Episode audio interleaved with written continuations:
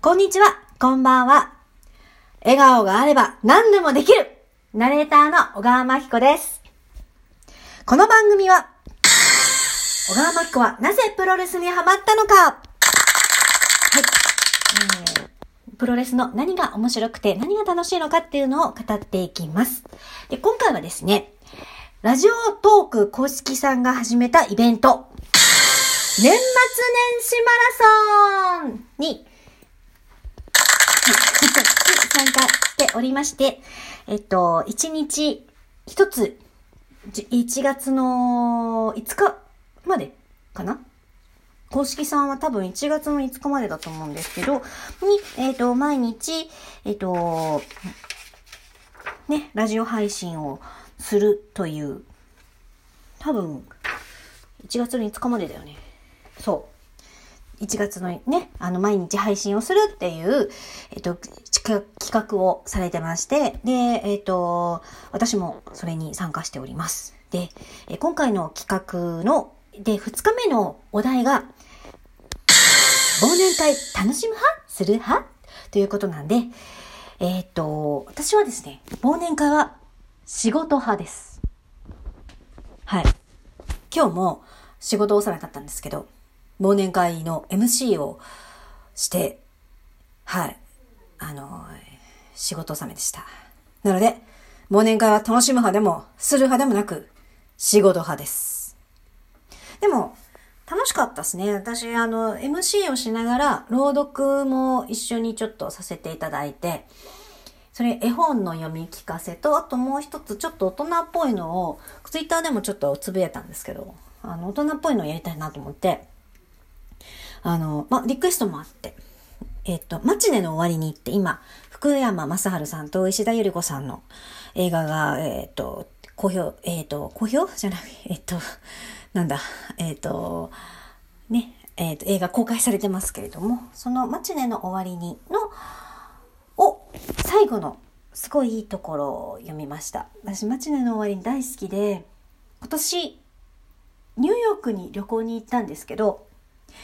そのニューヨークに行きたいと思った動機っていうのは、もちろん、新日本プロレスのマジソンスクエアガーデンを見たいっていうのが、まあ、第一の動機だったんですけど、第2の動機が、このマチでの終わりには、ニューヨーク、最後ニューヨークで2人がもう一度再会するっていう、セントラルパークで再会するっていうのが、すごく印象的に描かれていて、これを読んで、あ、ちょっとニューヨーク行きたいっって思ったのがきっかけだったのですごく私の中で大切な作品だったのでそのはい牧野と陽子の恋物語すごく印象的なシーンをちょっと朗読させていただきました。はい。結構思いが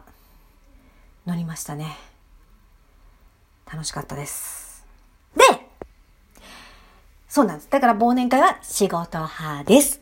つうわけですね、この忘年会は夕方からだったんで、その前の時間帯に私は中山競馬場にいました。なぜ中山競馬場にいたかというと、棚橋博選手と重心サンダーライガー選手が中山競馬場のホープフルステークスの、うん。まあ、もう一個あったんだけど、私はそのホープフルの方の表彰式をのプレゼンターをなさるということで、私その勇姿を見届けに行ってまいりました。いや、かっこよかった。いや、マジね、私、棚橋さんの蝶ネ、棚橋さんね、蝶ネクタイだったんですよ。やばい。すっごい、もう清掃、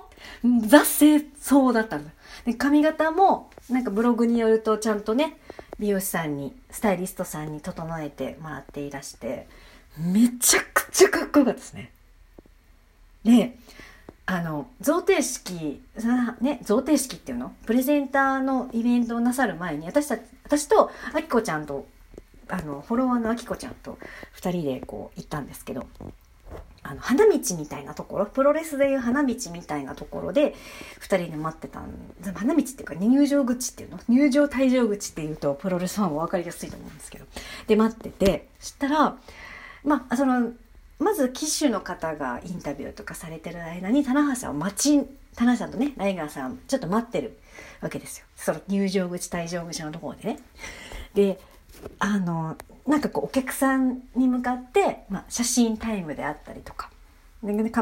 逸材ポーズをしてくれて、こうなんかカメラに収めたりとかね。あとなんかちょっと話しかけてくれたりとかして、そう、ごいもうなんか、なんかね、近い距離感で、思わず、かっこいいってもう、あの、気持ちが言葉に出ちゃいましたね。すっげえかっこよかったです。やばかった。ほんとかっこよかった。なん、なんつうの？いやもうまさに光が、ね、内側から光ってるっていうのもそうだったし、なんだろうね。なんであんなにかっこいいんだろう。めちゃめちゃかっこよかったです。もうなんか夢中でシャッター切ってましたね。めっちゃ夢中でカメラ撮ってましたね。めちゃめちゃかっこよかった。いや、もう普段のコスチュームも超かっこいいんですけど、めあの普段着普段のねウェアとかでね配信されてる普段のお洋服もすごいかっこいいんですけどいや清掃半端なかったライガーさんのスーツ姿もすっごいかっこよかったでなんかね、ライガーさんが引退なさるってことはお客様ねあの駆けつけてたその競馬ファンの方もご存知で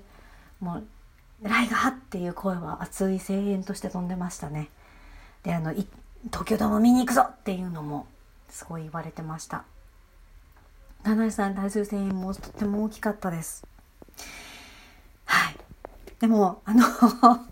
七井さんは予想としてそのホープフルステークスで11番のオーソリティが来るって言ってたんですけど、来なかったですね。だから、来なかったーっつって苦笑いしてました。で、私、初めて競馬の馬券を買ったんですけど、もうなんか名前だけで買って、えっと、245ってかけたんですよね。あの、副賞で245コントレール、ガルワクリーク、えー、ベルトライゼンデってかけたんですけど、見事ですね、247ってきまして、ビーナーズラックってやつですね。当たりました。イエイなんで、ちょっと今日は時間がなくて、その忘年会の MC のお仕事が夕方から入ってたんで、もうその移動の時間とかあったんで、今日は監禁ができなかったので、明日あたりちょっと後楽園のウィンズとかに行って監禁してこようと思います。楽しみ。で、その後楽園のウィンズに行ったついでに、闘魂ショップ行って、ぴょんすけ、棚橋さんのぴょんすけを あの、肩に乗るぬいぐるみを買ってこようかなとか考えています。へへ。東京ドームでぴょんすけ、ぴょん氏ね、棚橋宏だからぴょん氏と一緒に観戦します。ちゅうわけでですね、はい、とっても楽しいイベントでした。で、そう、棚橋さんね、退場なさる時に、こっちに向かって、ウィンクしながら去っていって、ウィンクしながら歩いてる人初めて見たと思って。でも動揺して写真ブレブレで全然撮れてないっていうのが悲しいところなんですけど。そう。